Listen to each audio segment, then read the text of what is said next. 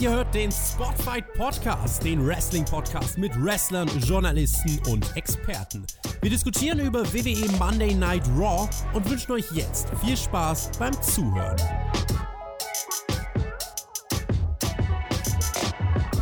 Die letzte Raw-Ausgabe vor Backlash. Konnte sie noch einmal neue Akzente vor dem Pay-Per-View setzen? Wie sieht es nun mit unserer Vorfreude aus? An meiner Seite, um die aktuelle Raw-Ausgabe zu besprechen, ist der Mann, der diese Woche so ziemlich alles hier einmal mitnimmt. AEW, NXT war er dabei, Raw jetzt, Backlash. Hallo Tobi. AEW in dieser Woche dann äh, auf Patreon. Aber ja, NXT Takeover, die Review, die habe ich mir, äh, ja, habe ich auch mich äh, beteiligt. Äh, war sehr schön mit Shaggy und mit Mac. Könnt ihr gerne mal noch auschecken, wenn ihr das noch nicht getan habt. Und auch Raw schaue ich mir jetzt an und beteilige mich. Warum? Weil der Björn Zug fährt, weil er arbeitet, weil er äh, noch was Richtiges macht in seinem Leben. Und ja, gucken wir mal auf äh, diese Show. Ja, auch eine ganz wichtige Info direkt ist äh, passend zur Infokarte, denn es wird ab dem 10.06.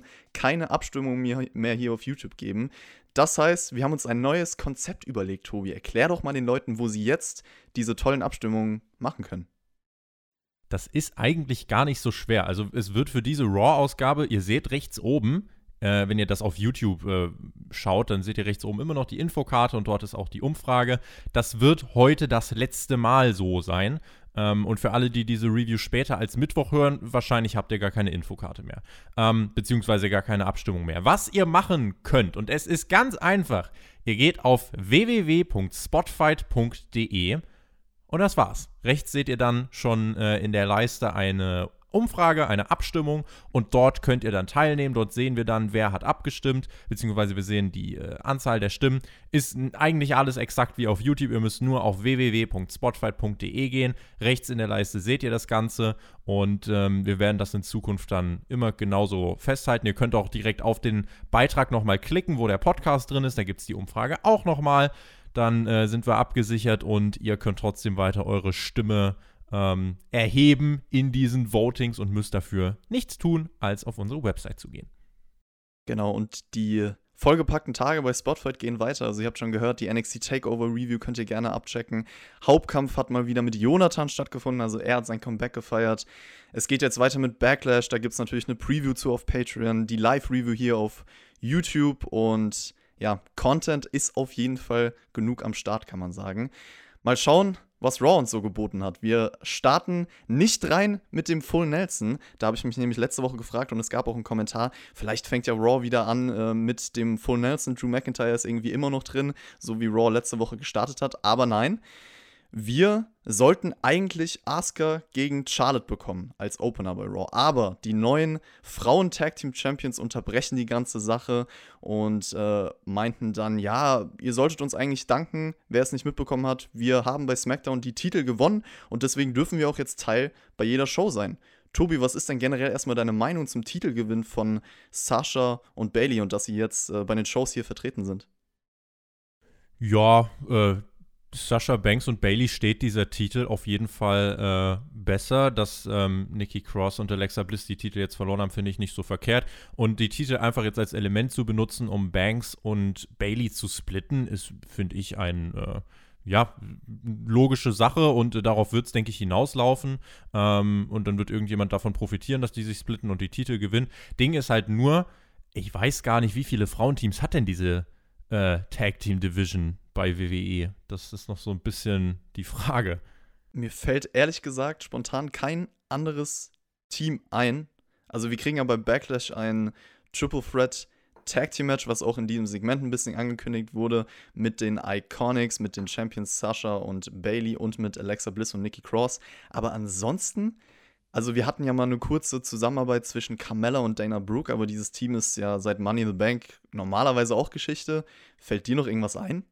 Ja, gut, Kyrie Zane und Asuka. Wir haben jetzt bei SmackDown gesehen, also wenn einer Champion ist, dann macht das nichts. Die könnten theoretisch, aber ich glaube, Asuka wird demnächst ein bisschen was anderes zu tun haben. Da hat sich ja in dieser Show dann ähm, ein bisschen was angedeutet. Aber ich fand es ganz lustig, als äh, Sasha Banks und Bailey rauskamen äh, mit den Titeln, war Asuka ganz verwundert. Ich glaube, die schaut kein SmackDown.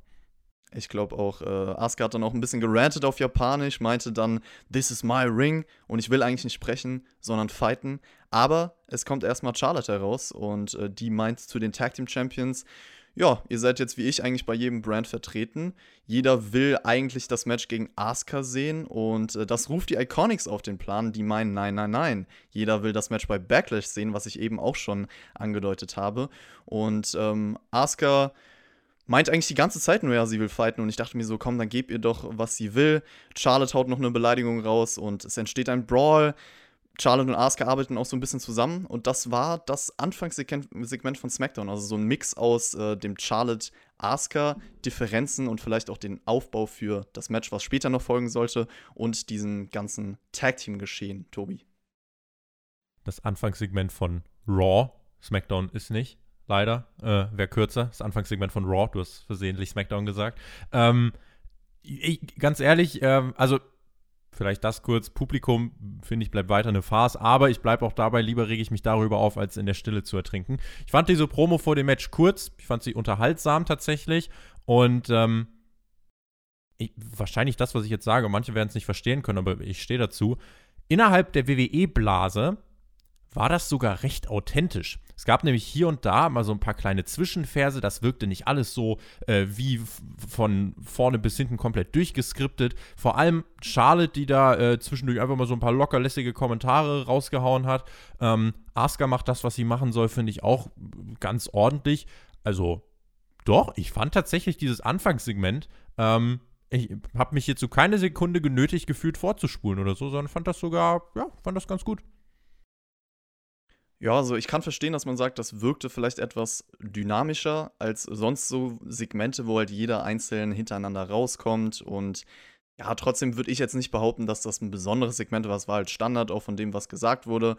Bisschen das Tag Team Title Geschehen aufgebaut. Eine Sache, die mich etwas gestört hat, ich weiß nicht, ob man das erwarten konnte, aber Charlotte hat ja bei Takeover ihren Titel verloren und das war ihr eigentlich egal. Also das wurde fast gar nicht angesprochen. Und ich hätte mir gewünscht, dass sie da so ein bisschen ihre Niederlage gesellt hätte und nicht sagt, naja, ich bin halt Charlotte, ist mir sowieso egal, ob ich einen Titel habe oder nicht. Sie sie jetzt später nochmal angesprochen, hat gemeint, sie hat ihren Job bei NXT erledigt und hat die Division nach oben gehoben. Vielleicht dazu. Ähm, also jetzt, wenn ich mir Raw anschaue, sieht es so aus, als wäre Charlotte jetzt tatsächlich dann erstmal durch mit NXT. Und da muss ich dann im Rückblick sagen tatsächlich, dass dieser Title Run von Charlotte bei NXT wirklich der absolut maximale Waste war. Weil, was hast du letzten Endes erreicht? Du hast Rhea Ripley, mit der du wirklich einen Star hattest vor WrestleMania, hast du einen Star abgekühlt mit der Mania-Niederlage gegen Charlotte. Du hast sie nicht wieder auf das äh, Niveau bekommen. Du hast dir wirklich den Wind aus den Segeln genommen. Und dann hast du jetzt in your house, wo wer den entscheidenden Pin kassieren muss? Richtig, Rhea Ripley. Und äh, insofern muss ich sagen, ähm, so schön es ist, dass Io Shirai den Titel hat, den hätte sie auch von Ripley gewinnen können. Äh, muss ich sagen, der Run von Charlotte bei NXT jetzt ganz konkret hat mir äh, nicht gefallen. Und ey, ich meine, ich habe dir und Björn das bei WrestleMania in der Review gesagt, dass ich glaube, dass es äh, äh, im Endeffekt niemanden wirklich weiterbringen wird, dass du Rhea Ripley damit wirklich eher schadest, als dass es im Long Run was hilft. Und äh, Stand jetzt ist genau das äh, auch eingetreten. Muss man auf jeden Fall leider so sagen. Also jetzt werden deine Worte in der WrestleMania Review wahr. Ich bin immer noch der Meinung, dass man in der Theorie mit Charlotte bei NXT was hätte machen können und auch mit Rhea War, Ripley. Aber sie braucht dafür nicht den Titel. Das stimmt. Warum kann Rhea Ripley sie nicht bei WrestleMania besiegen und Charlotte ist richtig genervt und sagt, yo, jetzt komme ich zu NXT und reiße den Titel weg? Warum geht das nicht? Es wäre auf jeden Fall möglich gewesen und ich habe auch damals schon gesagt, das wäre definitiv eine Option gewesen, die ich auch für gut empfunden hätte. Ich war nur der Meinung, dass ich jetzt nicht dachte, okay, Rhea Ripley nach dieser Niederlage, das war es auf jeden Fall komplett. Weil ich immer noch glaube, du hättest die Story mit ihr aufbauen können, indem sie dann im Endeffekt Charlotte besiegt. Aber so wie man mit ihr natürlich dann weitergemacht hat, Pustekuchen. So, da sind wir uns einig. Aber Triple H hat gesagt, man soll jetzt erstmal zwei, drei Monate abwarten, das Finish von In Your House und so weiter. Das wird alles noch eine ganz große Geschichte werden. Bin mal gespannt, ob wir ihm da glauben können. Wir hatten auf jeden Fall bei Raw dann ein Three-Way Tag Team Match direkt, was natürlich auf den Anfang aufbauen sollte. Und äh, das Ganze war dann mit den Teams, also Iconics, gegen Charlotte und Asuka, gegen Sasha Banks und Bailey. Wir hatten eine ganz interessante Anfangsphase zwischen Peyton Royce und Sasha Banks, also viele Roll-Ups, viel hin und her. Dann gab es vom Publikum We Want Asuka Chance. Charlotte taggt sie aber nicht ein, also typisch Heel-like. Und äh, die zwei hatten auch generell immer wieder Differenzen in diesem Match, wollen gegeneinander beweisen, wer der Bessere ist. Und dann sollte eigentlich ein Moonsault von Charlotte folgen. Aber Asuka taggt sich ein. Es gibt den Asuka-Lock. Billy Kay gibt nach elf Minuten auf. Danach attackiert Charlotte noch Asuka und hält den Frauentitel von Raw in die Luft, Tobi. Wenn ich mir das Match anschaue, muss ich sagen, äh, war das eigentlich logisch gewirkt. Das zusammengewürfelte Team mit Asuka und Charlotte hat die größten Probleme. Ergibt für mich, finde ich, allen Sinn der Welt. Charlotte will Asuka zeigen, wie gut sie ist. Asuka sagt sich halt die Backen. Das war ja letzten Endes das Finish des Matches. Äh, dann die Attacke. Das Einzige, was hier natürlich jetzt für viele störend sein wird, ist die Tatsache, dass Charlotte quasi von einem verlorenen Titel hin zum nächsten Titelmatch äh, im nächsten Brand stolpert. Ähm, Verstehe ich äh, und ich sehe das dann auch so, dass man durchaus das Argument bringen kann, ja, sie bekommt ja alles hinterhergeworfen. Aber ich sag dir auch ganz ehrlich, mir ist lieber, dass Charlotte ein Match mehr gegen Asuka bekommt als Nia Jax. Ähm, was ich dann eher nicht verstehe, ist, warum holst du zum Beispiel eine Bianca Belair zu Raw, wenn du sie hier nicht einsetzt? Also, das ist halt so ein bisschen für mich das äh, Problem. Hier hättest du äh, mehr Möglichkeiten gehabt zu variieren und ähm, könntest da auch Charlotte, finde ich, viel besser einbringen. Ich habe jetzt viel zu Charlotte gesagt, was auch irgendwie relativ negativ klingt. Ich will aber direkt mal zu Beginn hier loswerden. Charlotte war die Klammer um diese Show, zu Beginn und zum Ende. Und sie war für mich der ganz klare MVP in dieser Show. Sie stand im besten Match des Abends. Sie war in dieser Anfangspromo für mich die authentischste. Und sie ist äh, eine der, wenn nicht sogar die beste Wrestlerin dieses gesamten Rosters. Und sie hat für mich Raw in dieser Woche extrem aufgewertet. Sehe ich ähnlich. Also Charlotte ist auf jeden Fall eine der besten Wrestlerinnen in der WWE und wertet jede Wochenshow auf. Also das kann man sagen, weil sie es einfach drauf hat. Und ähm, ich finde es auch cool, sie bei SmackDown zu sehen. Klar muss man vorsichtig sein, dass man nicht zu viel mit ihr macht. Und natürlich ist jetzt wieder die Frage direkt ins nächste Titel geschehen. Ist das so sinnvoll? Aber auf der anderen Seite würde ich dir auch zustimmen und ähm, die Meinung haben, okay, ob, ob ich jetzt eine Tamina in irgendeinem Titelgeschehen sehe oder eine Nia Jax dann nehme ich lieber Charlotte, wenn man es sinnvoll erklärt, wenn man dann Matches sieht, die auch ansprechend sind. Dieses Match hier, dieses äh, Three-Way Tag by Raw, um nochmal darauf zurückzukommen, war okay, würde ich sagen. Ich fand die Differenzen zwischen Charlotte und Asuka eigentlich auch ganz nice umgesetzt. Und ähm, ja, ich will jetzt nicht sagen, ich habe mich gefreut auf das Match später, aber das ist definitiv eine Main-Event-Ansetzung, die ich so nehme. Einzige Frage, die ich mir noch gestellt habe, die Iconics sind ja Challenger jetzt für den Pay-Per-View und ich weiß nicht, ob es nötig ist, gegen ein nicht mal richtiges Team zu verlieren kurz vorher. Also das ist natürlich wieder so eine grundlegende Frage, die man die sich Iconics, stellen kann. wie sind sie als Challenger geworden, indem sie ein Match verloren haben? Also, genau. Und ne? mir war der, der Fokus ehrlich gesagt, dadurch, dass wir dieses Triple Threat Tag Team Match jetzt bei Backlash bekommen, zu sehr weg von diesem Tag Team Titel geschehen. Und es ging ja eigentlich nur um Charlotte Asuka, das sind die zwei Stars. Und ähm, das hätte man sich vielleicht ein bisschen für den Main Event aufsparen können. Und hier vielleicht nochmal, ja, ist halt die Frage, wie bookt man's? Gibst du hier Charlotte oder Asuka dann eine Niederlage, aber es, ich weiß nicht, ob so eine Niederlage gegen ein random zusammengesetztes Team den Iconics jetzt kurz vom Pay-Per-View irgendwie gut getan hat. Den Iconics hätte es gut getan, in erster Linie mal gar nicht gegen die Tag Team Champions vor zwei, drei Wochen zu verlieren. Ja.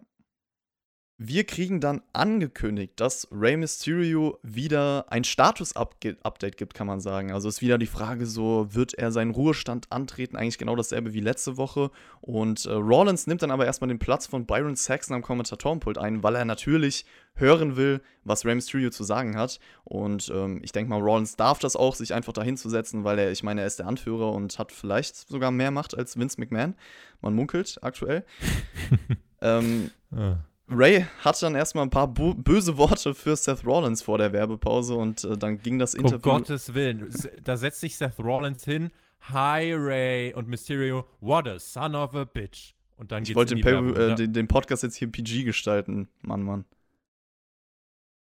Äh, nee. Das Segment war auch, äh, ja, wahrscheinlich, aber äh, es war tatsächlich, ich weiß nicht, ähm, Seth Rollins ist ja ein Sektenanführer, ne? Ist es bei Sektenanführern nicht eigentlich so, dass sie ihre Mitmenschen so in ihren Bann ziehen, weil sie so, so charismatisch sind, so, so überzeugend? Ich weiß nicht, wie es dir geht, aber Seth Rollins hat überhaupt nichts Überzeugendes an sich. Ja, ich sehe es, also ich habe auch schon mal in einer Review gesagt, dass er für mich ein bisschen mehr Elan verkörpern muss irgendwann. Also ich verstehe natürlich den Ansatz, dass er da so behäbig spricht Und ähm, ja, hier hat er ja am Anfang hat er ja schon gesagt, Hi Ray und war erst überdreht und ist dann behäbiger geworden. Aber es wirkt einfach alles so. Es ist einfach nicht gut tatsächlich. Es ist nicht glaubwürdig, es ist einfach nur gespielt. Es ist ein schlecht gespieltes Gimmick. Ich fand es auch fragwürdig, dass wir Rey Mysterio wieder nur zugeschaltet bekommen haben, weil ich auch letzte Woche schon dachte, okay, man hat diesen Retirement-Angle eigentlich groß angekündigt und dann war er nur zugestaltet und es war ein Status-Update. Und das ist ja jetzt hier, man kann jetzt sagen, oh, eine Woche später hat er sich jetzt auf einmal entschieden. Im Endeffekt war es halt wieder ein Status-Update. Also wie letzte Woche, er sagt, der Doktor kann noch nichts Genaues sagen. Ich weiß nicht, wann ich wieder zurück sein kann, aber ich habe auf jeden Fall eine Warnung an dich, Seth. Und zwar gibt es einen dicken 619 mit dem Namen Monday Night Messiah drauf und ähm, ich werde dich fertig machen. Rollins unterbricht ihn dann, meint, Ray, du verstehst nicht, was du da sagst. Du könntest ein Held sein. Und deswegen lade ich dich und deinen Sohn Dominik persönlich nächste Woche zu Raw ein. Es war alles für einen guten Zweck, das wirst du begreifen. Und Rey Mysterio, dem reicht es eigentlich nur, meint auch, du willst mich nur einladen, weil ich nicht antreten darf. Und äh, dann sehen wir aus dem Nichts auf einmal Alistair Black, der attackiert Rollins, springt über das Pult. Und das war so ein bisschen das, was man mit Ray und Rollins gemacht hat. Ähnlich wie letzte Woche, oder? Ja, ich kann aus diesem Grund jetzt auch nicht wirklich was sagen, was nicht schon gesagt wurde. Muss ich ganz ehrlich sein. Ja, dann machen wir direkt weiter mit dem Tag Team Match, was daraus entstand. Und zwar Alistair Black und Umberto Carrillo gegen Austin Theory und Murphy. Murphy und Black werfen sich hin und her, alle möglichen Aktionen an den Kopf. Umberto zeigt einen Dive. Black dann mit so einem Knee Strike, während Murphy auf dem Top Rope chillt. Und das sorgt dann auch für den Sieg nach knapp über zwei Minuten. Relativ kurzweiliges, sehr schnell geführtes Match, oder Tobi? Ja, kurzweilig, weil in erster Linie tatsächlich kurz. Also, äh, in so, weiß ich nicht, inwiefern man das dann da groß als kurzweilig beschreiben kann. Ich meine, 220 ist jetzt nicht allzu lang. Ich frage mich, wie man das Stable von Rawlins ernst nehmen soll, wenn sie wirklich dauerhaft verlieren, wenn es ansatzweise Competition gibt. Äh, muss sagen, für die 220 hätte ich diese Match-Ansetzung jetzt nicht unbedingt gebraucht. Es war noch nicht vorbei, denn Rey Mysterios Theme ertönte und ich bin ganz ehrlich, für einen kurzen Moment habe ich es abgekauft, aber es war nur Seth Rollins mit Rey Mysterio Maske. Das Stable fertigt dann Alistair Black und Umberto Carrillo ab und Rollins hat noch ein paar Worte für Alistair Black, während die anderen seine Anweisungen befolgen. Es gibt den Stump und das hat mich etwas zu sehr an letzte Woche erinnert, muss ich gestehen. Auch hier kann ich tatsächlich nicht wirklich was dazu sagen. Äh, war tatsächlich einfach eine Wiederholung äh, aus der Vorwoche. Das Stable von Rollins agiert nach Schema F und das hilft im Moment leider nicht weiter. Ja, also ich finde immer noch, wenn Rollins diese Anweisungen gibt, es hat eine gewisse Coolness an sich und da verstehe ich dann auch so die Individualität des Charakters. Nur weil er einen Anzug anhat. Ja, aber auch so als dieser Sektenanführer, der halt genau sagt, hier und hier diese Anweisung und äh, dann, keine Ahnung, Alistair Black am Seil hat und sowas. Es ist schon, es geht schon mehr so ein bisschen Skrupellosigkeit als äh, viele Dinge, die er in seinen Promos sagt und so. Also da gibt es ein paar Details, die ich dann doch ganz cool finde an diesem Gimmick, aber insgesamt komme ich da auch noch nicht so ganz dahinter. Wir haben es angesprochen, es dreht sich etwas im Kreis. Ich frage mich, ob da vielleicht etwas bei Backlash kommt zwischen diesen Teilnehmern oder glaubst du denn generell so die Fehde Rey Mysterio, Seth Rollins, wo dann auch Dominic drin sein wird, ähm, hat ein bisschen Potenzial wenigstens? Sie hat Potenzial, wenn Rollins sich von seinem Gimmick löst. Ich meine, wresteln kann er ja weiter, aber äh, eine Fehde lebt er jetzt nicht nur von Matches, sondern auch von den Promos. Äh, und äh, mit Seth Rollins, glaube ich, kann ich erst wirklich etwas anfangen, wenn er äh, entsprechend in Promos auch wieder irgendwie anders agiert, weil ich bleibe dabei, ich kann nichts damit anfangen, weil ich nicht weiß, was er von mir möchte ähm, und einfach das Gimmick nicht verstehe. Und deswegen äh, ist mir das alles zu, äh, zu abstrakt.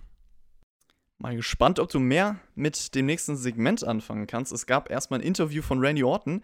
Der möchte wissen, ob Edge gleich der einzige Gast in der Peep-Show ist und ähm, meint dann, äh, Charlie, aber bitte, das soll unter uns bleiben. Es wird wahrscheinlich einen weiteren Gast geben und dann kriegen wir die Peep-Show.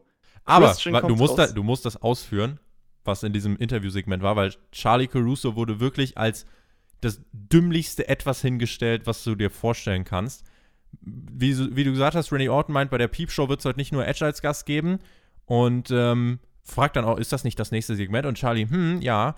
Und, ähm, und Charlie dann so, aber Randy, was, was soll denn, was soll dieser Blick? Und Orton so, ich glaube, vielleicht gibt es gleich zwei Gäste. Und Charlie ist dann ganz geschockt und überlegt, wer könnte das nur sein? Und dann muss sie auf ihre Finger gucken und zählen. Eins, Zwei! Wer könnte das nur sein? Drama, Chris. Und das Ding ist ja, Randy Orton war dann gar nicht mal als Gast da, sondern wurde nur zugeschaltet. Aber ich habe mich gefreut, auf jeden Fall erstmal Christian zu sehen, denn der kam raus und ich muss sagen, für mich ist er sehr unterbewertet in seiner gesamten Karriere gewesen und ähm, ich habe ihn gefeiert früher. Was ist denn so einer deiner Lieblings-Christian-Erinnerungen, äh, Tobi, so aus dem Stegreif? Wenn, wahrscheinlich, weil wir jetzt gerade über Randy Orton gesprochen haben. Ich fand die Fehde zwischen Christian und Randy Orton damals um den World Title ganz okay. Aber natürlich, äh, ich habe die Christian-Zeit mit den ganz, äh, mit Edge und Christian als Tag Team habe ich jetzt eben nicht wirklich mit aktiv erlebt, aber da gab es sicher jetzt auch für viele coole Momente dabei. Ähm, was jetzt mir als erstes einfällt, aber wie gesagt, wir haben halt Randy Orton ist halt diese World Title Fehde von 2011. Ja, aber als Singles-Fehde war das wahrscheinlich eine seiner besseren auf jeden Fall. Und ansonsten die Tag-Team-Zeit mit, äh, mit Edge natürlich muss man hier hervorheben. Also Christian schon ein cooler Dude auf jeden Fall. Und äh, was mir bis hierhin dann direkt aufgefallen ist bei diesem Segment, also wir haben schon oft über den Slogan gesprochen, Greatest Wrestling Match Ever, aber hier bevor Christian, ich glaube, ja, er hat das erste Wort gesagt und da kam dann halt nochmal Greatest Wrestling Match Ever vorgefühlt und die Kommentatoren haben es schon zweimal davor angesprochen, Charlie Caruso hat es angesprochen und in diesem Segment, das ist für mich nochmal auf ein neues Level gehoben worden. Äh, bevor wir jetzt erst, bevor wir zu den ganzen positiven Sachen kommen, die dieses Segment her hervorgebracht hat. erstmal das Negative. Erstmal das Negative abhaken, weil es nimmt für mich die Realness aus der Sache ein bisschen raus. Das haben wir jetzt alles schon ganz, ganz oft gesagt. Äh, tatsächlich, äh, da will ich mich jetzt gar nicht drüber auslassen. Ich finde tatsächlich, dass man in diesem Segment was Wichtiges noch gemacht hat. Ähm, was vielleicht noch eine andere Erwähnung wert ist, das Match wurde ja jetzt schon aufgezeichnet. Es wurde am Sonntag aufgezeichnet im Performance Center. Und ähm, es heißt, dass sich Edge und Orton sehr viel Zeit genommen haben. Also das Match wurde exakt durchchoreografiert, man hat Spots mehrfach aufgezeichnet und man hat wirklich versucht, das beste Match aus den Namen Edge und Orton im Jahr 2020 herauszuholen. Ähm, ich, wir haben jetzt schon hundertmal darüber gesprochen. Äh, es kann nicht das beste Match aller Zeiten werden. Erstens, weil es so angekündigt ist. Zweitens, weil es keine Fans gibt. Drittens, wegen den Beteiligten. Das ist einfach so. Und ähm, jetzt müssen wir einfach mal gucken. Das Problem ist halt, du bist natürlich auch in der Sackgasse drin. Äh, denn selbst wenn das Match jetzt overachieven sollte und gut wird, werden viele sagen, ja, das war gut, aber es war nicht das beste Match aller Zeiten. Das heißt, damit hast du dich in eine Sackgasse gebuckt. Es ist eine Lose-Lose-Situation, das haben wir jetzt schon mehrfach angekündigt.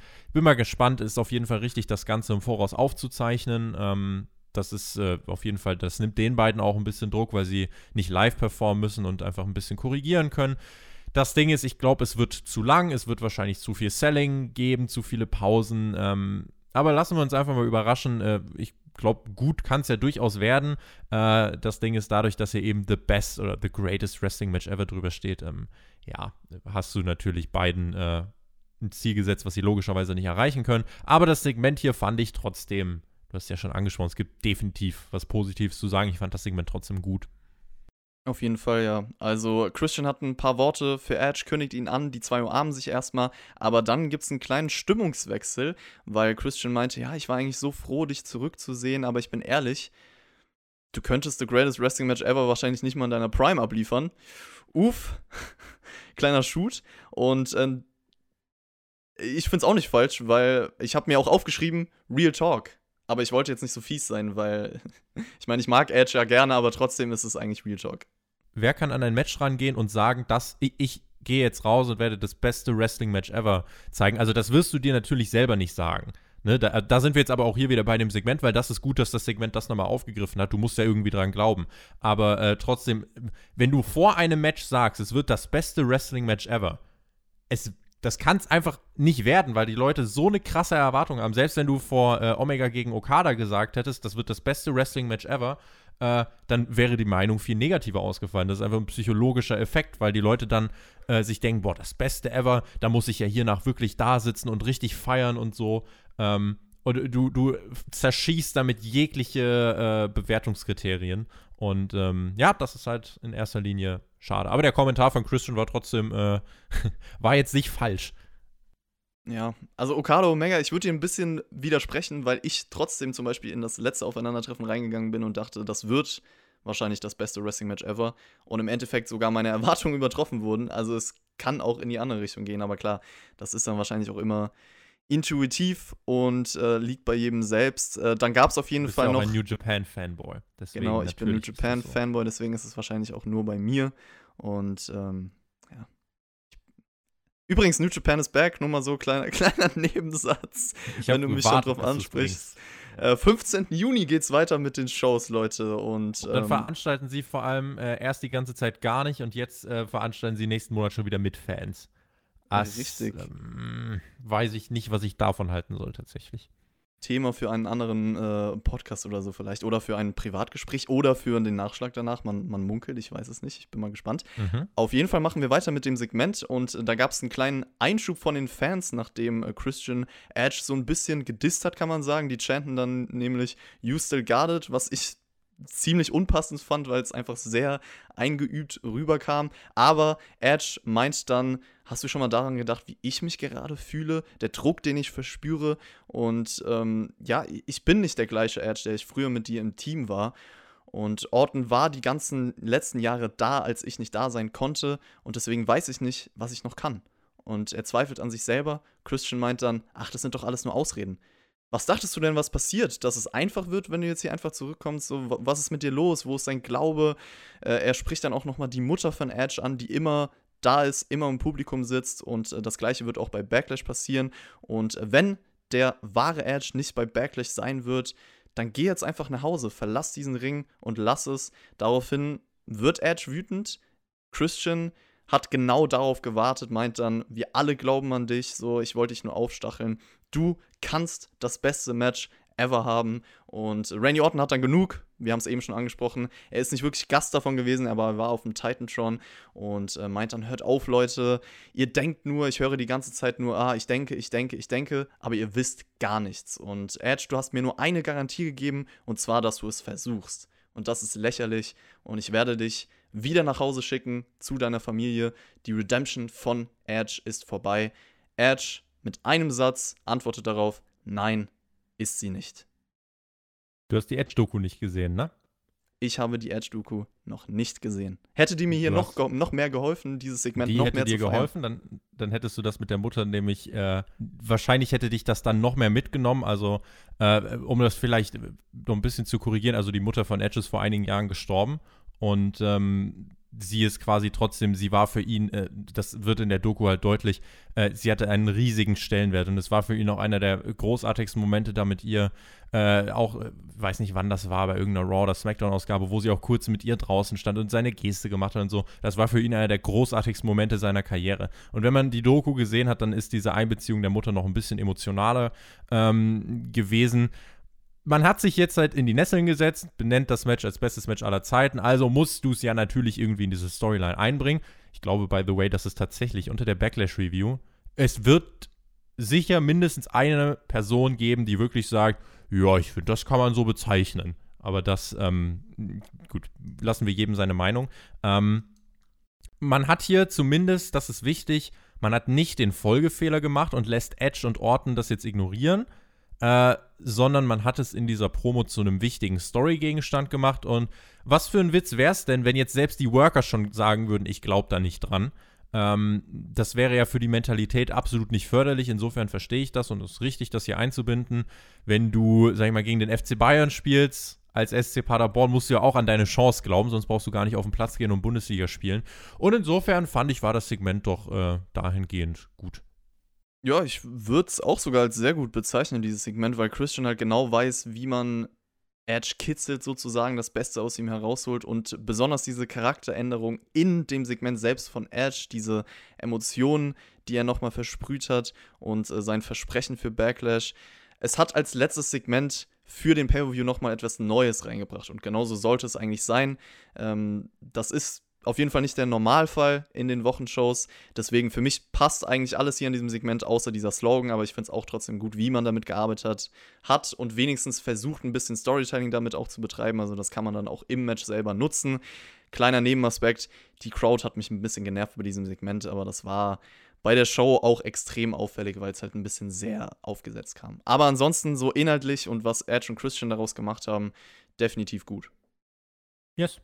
Und wahrscheinlich auch, auch das Highlight von Raw, würde ich sagen. Ja. Na, nee, das würde ich nicht sagen. Tatsächlich. Okay. okay, ich bin gespannt, ich bin gespannt. Kurt Angle meint dann auch nochmal danach, ähm, das Wichtigste ist die Chemie zwischen zwei Performern. Also es wird ein Video von ihm eingeblendet und er ist froh, dass er nicht einer von den beiden sein muss wegen der Erwartung. Tippt auf jeden Fall auf Edge. Also wir haben jetzt ein paar Leute, die auf Orton tippen, ein paar Leute, ein paar Leute die auf Edge tippen. Seien wir gespannt, wer der Sieger sein wird. Wir sehen dann auf jeden Fall MVP backstage und der meint, es gibt später Antworten in der VIP-Lounge. R-Truth ist da, der neue 24-7 Champion kassiert dann ein Full Nelson von Lashley, was auf jeden Fall simpel, aber eindrucksvoll war. Und ich dachte mir danach eigentlich nur so, okay, R-Truth ist 24-7 Champion, der liegt jetzt wahrscheinlich K.O. da am Boden. Warum pinnt denn denn keiner Mann? Ja, der Titel ist halt so irrelevant, juckt sich, also juckt keinen mehr tatsächlich. Das ist äh, eigentlich der einzige Trumpf zum Beispiel vom Universal-Teil von Braun Strowman. Die Leute wollen zum Beispiel den Titel noch. Ähm, aber den 24-7-Titel, das ist dann die Stufe drunter, den will halt auch einfach keiner mehr. Wollen die Leute denn noch weiter die schönen Wettbewerbe zwischen den Street Profits und den Viking Raiders sehen? Tobi, wir haben ja über das Achswerfen gesprochen, du als Achsweltmeister. Wie war es denn jetzt mit dem Zehnkampf? Da bist du ja auch sehr bewandert. Hab ja, ich gehört. bin ich äh, ganz bewandert. Meine Favorite-Sportarten. Äh, in den Ratings konstant ein Loser, diese Segmente. Ähm, ich werde mir jetzt auch hier irgendwelche lustigen Sprüche sparen. Das war diese, dieses Decathlon-Ding, was man hier gemacht hat. Ähm, das war schlecht. Das war einfach auch schlechter Humor äh, irgendwie dem Weitspringer einen Pfeil in den Fuß schießen, dann beim Hürdenlauf Ivar äh, läuft durch die Hürden und alle meinen, aber du musst über die Hürden laufen. Das ist Pipi-Kaka-Humor, den es auch ja prominent jetzt bei SmackDown zuletzt gab. Ivar tanzt zur Musik von Fandango. Nehmt es mir nicht übel, ich habe den Rest des Segments vorgespult. Ähm, sehe nicht, dass hier irgendwer profitiert. Ich kann beide Teams nicht ernst nehmen. Problem, eins der beiden Teams ähm, ist Raw Tag Team Champion. Die Tag Team Division wird von WWE selbst nicht mehr wahrgenommen, äh, wird selbst nicht mehr als ernsthafte Division verkauft. Sie, ähm, ja, die Champions werden der Lächerlichkeit preisgegeben, die Herausforderer, die als War Raiders bei NXT die Zerstörer waren, werden der Lächerlichkeit preisgegeben. Diese Division ist am Ende und ich gebe keinen Cent mehr dafür aus. Sehr gutes Fazit. Ich will jetzt auch gar nicht genau darauf eingehen, was hier alles für Sportarten in Anführungszeichen präsentiert wurden, weil man hat das eigentlich eher hops genommen. Es war ja kein richtiger Zehnkampf, sondern Dinge wie, keine Ahnung, Stickfighting oder Flip Cup, whatever. Ich muss gestehen, den Dance-Off fand ich sogar noch am witzigsten, wenn man kurz mal vergisst, so, dass wir eigentlich ernstzunehmende Teams sehen, weil Fandangos Theme kam halt so random. Und äh, ja, dann bringt man natürlich immer wieder diesen Spruch mit, Iva ist so süß, Eric, not so much. Ich weiß nicht, wie oft man den auch noch wiederholen will. Und ja, wir kriegen wieder ein Unentschieden. Das heißt, das Ganze geht weiter. Ich weiß nicht, ob wir im Endeffekt ein Wrestling-Match bekommen werden, aber ich bin deiner Wen Meinung. Wen interessiert das? Niemand Wen interessieren die Titel? Warum Niemanden. sind die Titel denn wertvoller als der 24-7-Teil? Die Viking Raiders wollen den doch auch nicht. Sonst würden sie doch ihre, äh, sonst würden sie doch irgendwie einen Anspruch darauf erheben. Sonst würden sie nicht sagen, yo, wir machen mit euch jede Woche irgendeinen Quatsch. Dann würden sie sagen, wir wollen Champions werden. Aber was unterscheidet gerade den 24-7-Titel von den Raw Tag Team-Titeln? Es gibt Comedy-Segmente, keiner juckt sich für den Titel. Jopp, die zwei Teams sind auch inzwischen befreundet, dazu später mehr. Also ähm, für mich ist es am schlimmsten, wie gesagt, für die Viking Raiders, weil sie bei NXT oder auch schon vorher nicht bei WWE ein super Team waren, ein ernstzunehmendes Team. Und ähm, das ist halt jetzt leider alles nicht mehr der Fall. Apollo Crews auf der anderen Seite, ähm, der gefällt mir gut die letzten Wochen, ist er jetzt auch US Champion geworden, kommt auch, glaube ich, mit einem neuen Theme heraus. Muss ich mir nochmal anhören, ob das ein Banger ist oder eher nicht. Und er freut sich auf jeden Fall auf seine Titelverteidigung bei Backlash. Es wird jetzt ein Triple Threat Match geben um den Number One Contender Spot. Angel Garza Kevin Owens und Andrade. Angel Garza bekommt bei seiner Entrance sogar ein Küsschen über das Plexiglas. Also das will man auf jeden Fall nicht missen, das reinzubringen. Und Owens attackiert dann bei der Entrance Angel Garza und Andrade. Also genau das gleiche, was Angel Garza mit ihm vor zwei Wochen gemacht hat, was eigentlich ein ziemlich guter Rückgriff war. Und äh, das Match ging dann los. Andrade und Garza arbeiten natürlich erst einmal zusammen, zeigen auch Submissions zusammen, um das Ganze effektiver zu gestalten. Relativ clever. Dann gibt es den ersten Pin-Versuch von Andrade und ähm, das ganze Miteinander funktioniert dann nicht mehr so wirklich. Selina versucht dann alles, um so ein bisschen den Streit zu, zu richten, aber fliegt zu Boden, kassiert eine. Owens kann dadurch ins Match reinkommen, äh, besonders nach der Werbepause. Jeder kommt so ein bisschen dem Sieg nahe. Äh, wir haben sogar eine Phase zwischen Andrade und Gaza, wie sie sich gegenseitig Chops äh, auspacken. Es gibt den Somersault von Owens nach draußen. Gaza schnappt sich dann Owens Bein, was auch ein ganz cooler Callback war zum Match zwischen den beiden. Es gibt den Stunner gegen Gaza. Andrade stiehlt aber den Pin. Das heißt, der ehemalige US-Champion bekommt noch eine Chance auf den Titel. Ja, das Stable zerbricht halt jetzt vollständig, ne? Ähm, das Match selbst fand ich, fand ich gut, vielleicht zwei, drei Minuten zu lang, aber an sich schon okay. Andrade als Sieger, ja, ich glaube, das geht schon in Ordnung. Ich bin aber ich glaube, mein Problem ist mit der ganzen Geschichte. Ich bin kein Fan davon, Owens nach Wochen nach Mania zurückzubringen und ihn halt jetzt irgendwie hier so in der Midcard zu versenken, äh, um jetzt irgendwie hier eine Rolle zu spielen, dass das Stable dann ganz zerfällt. Äh, Andrade ist Number One Contender, aber wird den Titel nicht gewinnen. Ähm, ja, muss sagen, das ist ziemlich, ziemlich viel Zeug, was man gerade eigentlich überspringen kann. Ja, ich fand das Match war ganz nice, kann man sagen. Ein paar kleine Story-Details mit Angel Garza und Andrade, mit dem Bein von Owens, auf was man zurückgegriffen hat.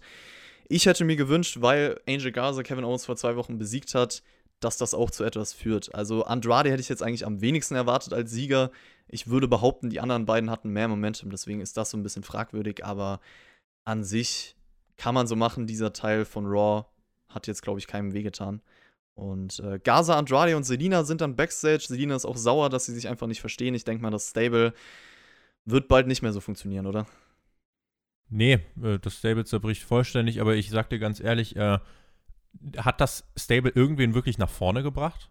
Überhaupt nicht. Geht jetzt irgendjemand also gestärkt daraus und man sagt, ja, jetzt kann er als Singles-Competitor durchstarten? Oder sind das einfach nur Loser? Björn und ich haben uns da schon länger drüber aufgeregt, sage ich mal, über dieses Stable und die ganze Darstellung. Deswegen, es hat für mich gar nichts gebracht, leider. Obwohl das ja coole Namen sind, so. Ich mag Angel Garza und Andrade eigentlich sehr gerne, aber wie man das Stable mit überhaupt keinem Impact reingebracht hat, ist halt leider nur sehr kontraproduktiv für so eine Nummer. Ja, war nicht zu Ende gedacht. Viking Raiders und Drew McIntyre sehen sich dann backstage und Drew McIntyre geht auch nochmal auf den Spruch ein, dass Ivar ja so süß ist und Eric not so much ich glaube, wir haben schon gut äh, gesagt. Wie sagst du so schön? Die Viking Raiders sind jetzt zwei Geeks. Sie sind Geeks und sie sind die ehemaligen War Raiders, ja. Und das, sie sind jetzt Comedy-Figuren, sie schlüpfen in die Fußstapfen eigentlich von dem, was The Revival waren, finde ich. Ich finde das ein ganz guter Vergleich. Revival bei NXT, äh, überragend äh, eingesetzt, haben gezeigt, was sie drauf haben. Die War Raiders bei NXT vielleicht gar nicht mal so überragend, aber trotzdem eine gute Rolle gespielt ins Main-Roster gekommen und äh, seitdem ging es dann bergab. VIP-Lounge stand jetzt auf dem Programm. MVP kündigt jemanden an und meint damit wahrscheinlich Lashley, aber Drew McIntyre kommt stattdessen raus und meint, ach, danke für die Ankündigung, du hast noch vergessen, dass ich WWE Champion bin. Und McIntyre bezeichnet die beiden sogar als Freunde. Drew meint dann auch ähm, zum Full Nelson letzte Woche, er spürt das Ganze immer noch und MVP meint, es ist alles Teil meines Plans, dass Lashley sein Potenzial erreichen soll. Drew fragt sich, warum MVP überhaupt der Mentor ist von ihm, weil er hat ja noch nie einen World Title gewonnen. Talk less, Claymore, bis dann Lashley auf einmal im Ring steht. Und ja, ich habe mich nur gefragt, warum steht er da nur rum und attackiert ihn nicht? So nach letzter Woche habe ich ihn für ein bisschen skrupelloser eingeschätzt. Stattdessen gibt es die Attacke von Drew McIntyre gegen MVP.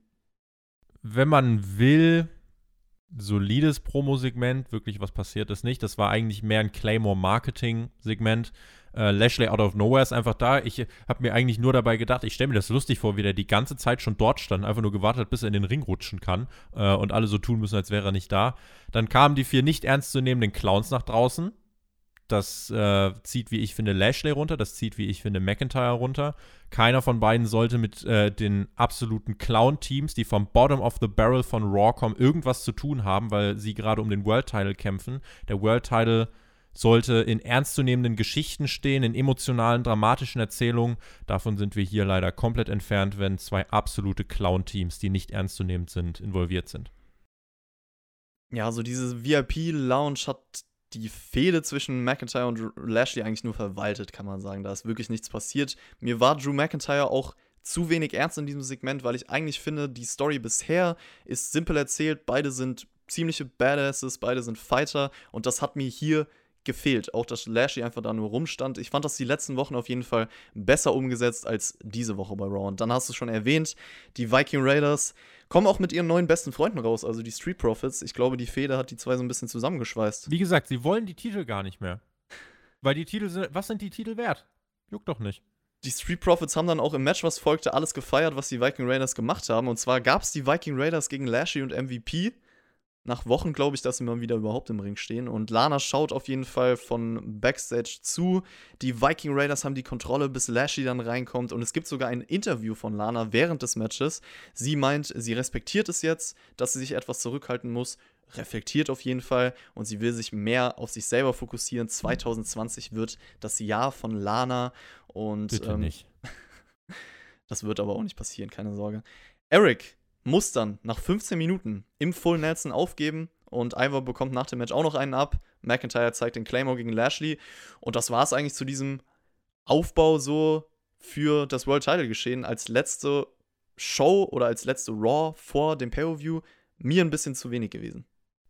Dass das Match 15 Minuten geht, schadet in meinen Augen tatsächlich in erster Linie Lashley. Eigentlich bin ich jemand, der sagt, hey, Tag Teams sollten gegen zwei Singles Wrestler sich immer durchsetzen. Äh, jetzt gibt es natürlich durchaus eine Kooperation von MVP und Lashley. Trotzdem, eigentlich sind die Viking Raiders ein etabliertes Team. Aber aufgrund der Darstellung der Viking Raiders muss dieses Match in fünf Minuten vorbei sein und Lashley muss die Clowns wegklatschen. So. Äh, was eigentlich schade ist, dass ich das so deutlich formulieren muss, weil die Viking Raiders gute Worker sind. Die sind gute Tag-Team-Wrestler. Aber gemessen an ihrer Darstellung, gemessen wie es jetzt auch ein Casual am TV sieht, du musst dir vorstellen, der sieht diese Clowns ein paar Minuten vorher in diesem Decathlon, wie sie tanzen und durch, durch Hürden rennen und, und Fleischkeulen essen. Und dann kommt hier das Match und auf einmal sollen die kompetitive Wrestler sein gegen denjenigen, der um den World Title antritt, um den größten Preis der Company.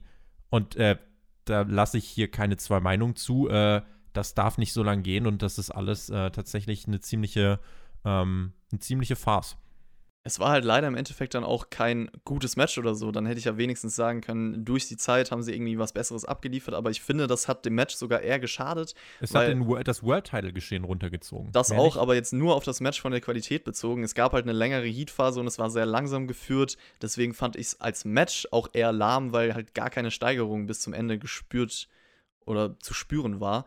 Das einzig Positive der Full Nelson wird halt eigentlich sehr gut aufgebaut, auch bei Raw jetzt wieder. Das hat man die letzten Wochen durchgezogen. Aber ansonsten, ja, Lashley und Drew wurde übrigens noch äh, danach als Greatest Fight Ever angekündigt, Tobi.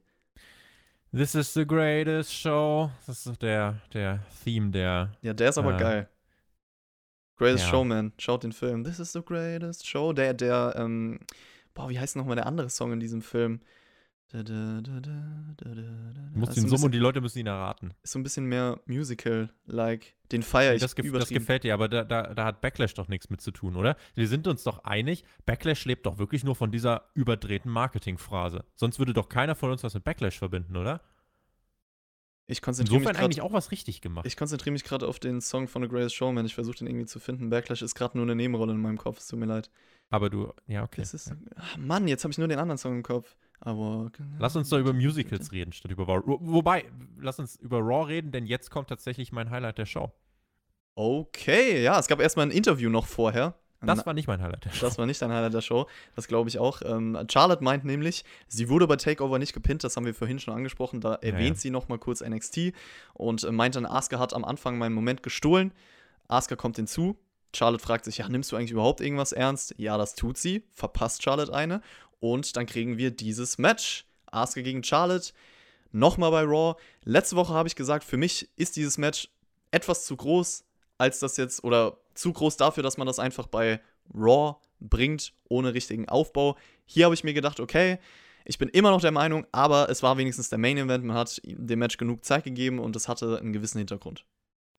Es wirkte groß, es wirkte wichtig. Asuka als Champion ist glaubwürdig. Der Titel ist im Moment äh, durchaus ein Reward durch die lange Regentschaft von Becky Lynch geprägt, ob man es mag oder nicht, aber dadurch hat der Titel an Wert gewonnen. Asuka verleiht dem Titel auch einen Wert, weil sie als Champion doch so dargestellt wird, dass sie, äh, ja, dass sie glaubwürdig ist, dass sie den Titel verteidigen will und Charlotte äh, hat Interesse an dem Titel, weil der Titel wichtig ist. Äh, über den Rest von Charlotte haben wir vorhin schon geredet. Ähm, grundsätzlich vielleicht zwei Matches an einem Abend, wenn äh, das Top-Worker wie Asuka und Charlotte betrifft, da komme ich absolut dann mit klar. Der Blick auf die Uhr hat mich ein bisschen verwirrt, weil ich habe hier geschaut und dachte mir, oh, eine, eine halbe Stunde ist noch äh, zu füllen bei dieser Raw-Ausgabe. Das soll doch der Main-Event sein. Kommt danach noch ein Segment oder was passiert jetzt? Und ja, was ist passiert? Charlotte stand bei Takeover im Main Event, der fast 20 Minuten ging. Sie stand im Tag Team Match am Anfang von Raw und sie steht im Main Event von Raw. Und unabhängig davon, ob man Charlotte mag oder nicht, drei Matches in 24 Stunden, alle mit passabler bis sehr guter Qualität, das nötigt mir tatsächlich, ähm, das nötigt mir Respekt ab.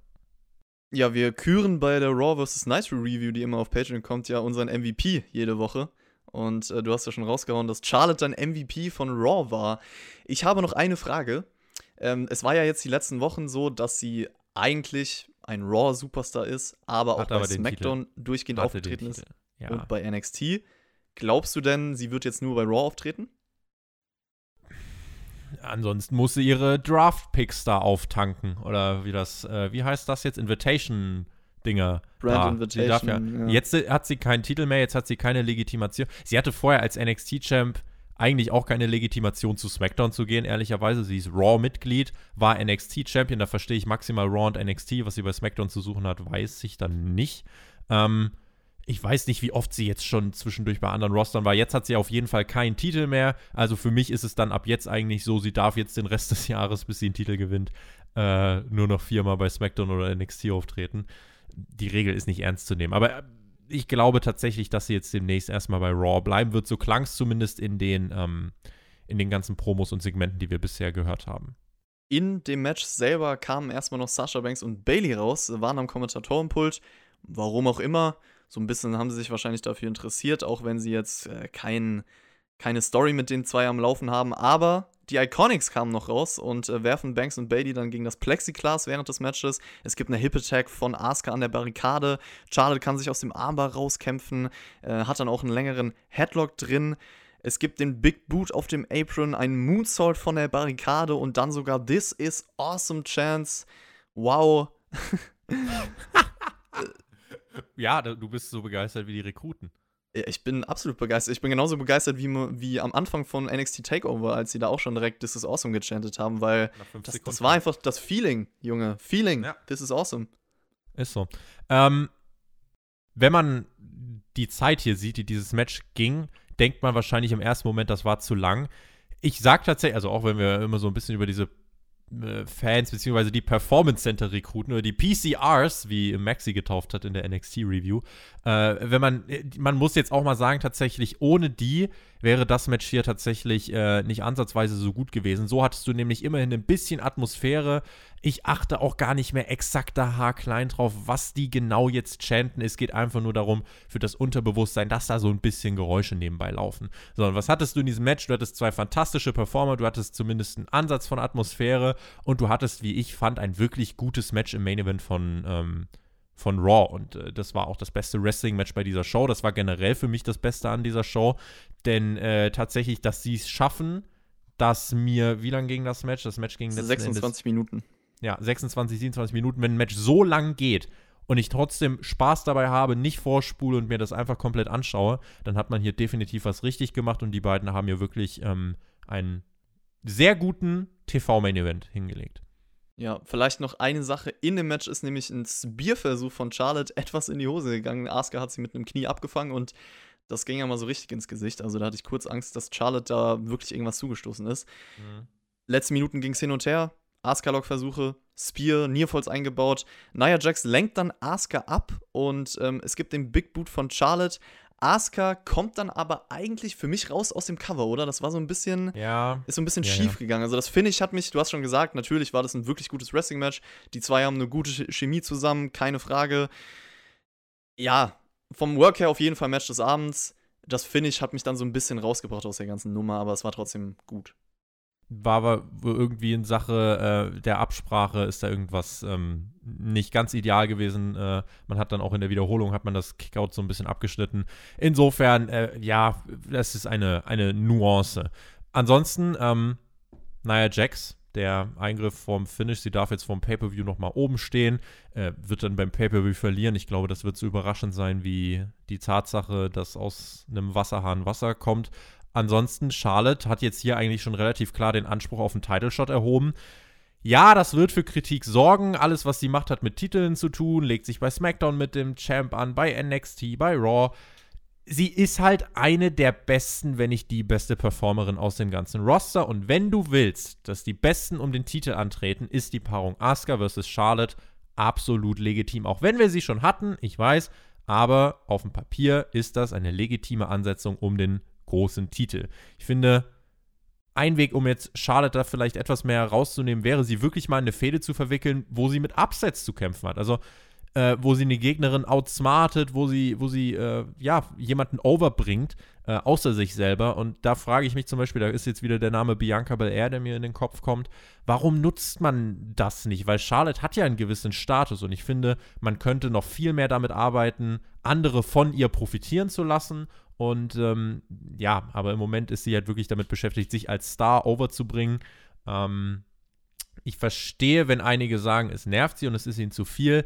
Ich sage, mit der Herangehensweise, die Besten sollten um die großen Titel kämpfen, ist das, was hier passiert, ähm, ja, ist es legitim. Charlotte und Bianca Belair, jetzt wo du es ansprichst, ich kann mich an das Frauen-Rumble-Match erinnern von diesem Eben. Jahr. Da hat man auf jeden Fall gute Ansätze schon gesehen und da könnte man was Größeres draus machen. Ja, ich glaube, über Nia Jax und Asuka, wie man das jetzt hier weiter aufgebaut hat von dem Pay-Per-View, braucht man auch nicht viel sagen. War halt verwaltet, war genau das gleiche wie, wie letzte Woche auch schon.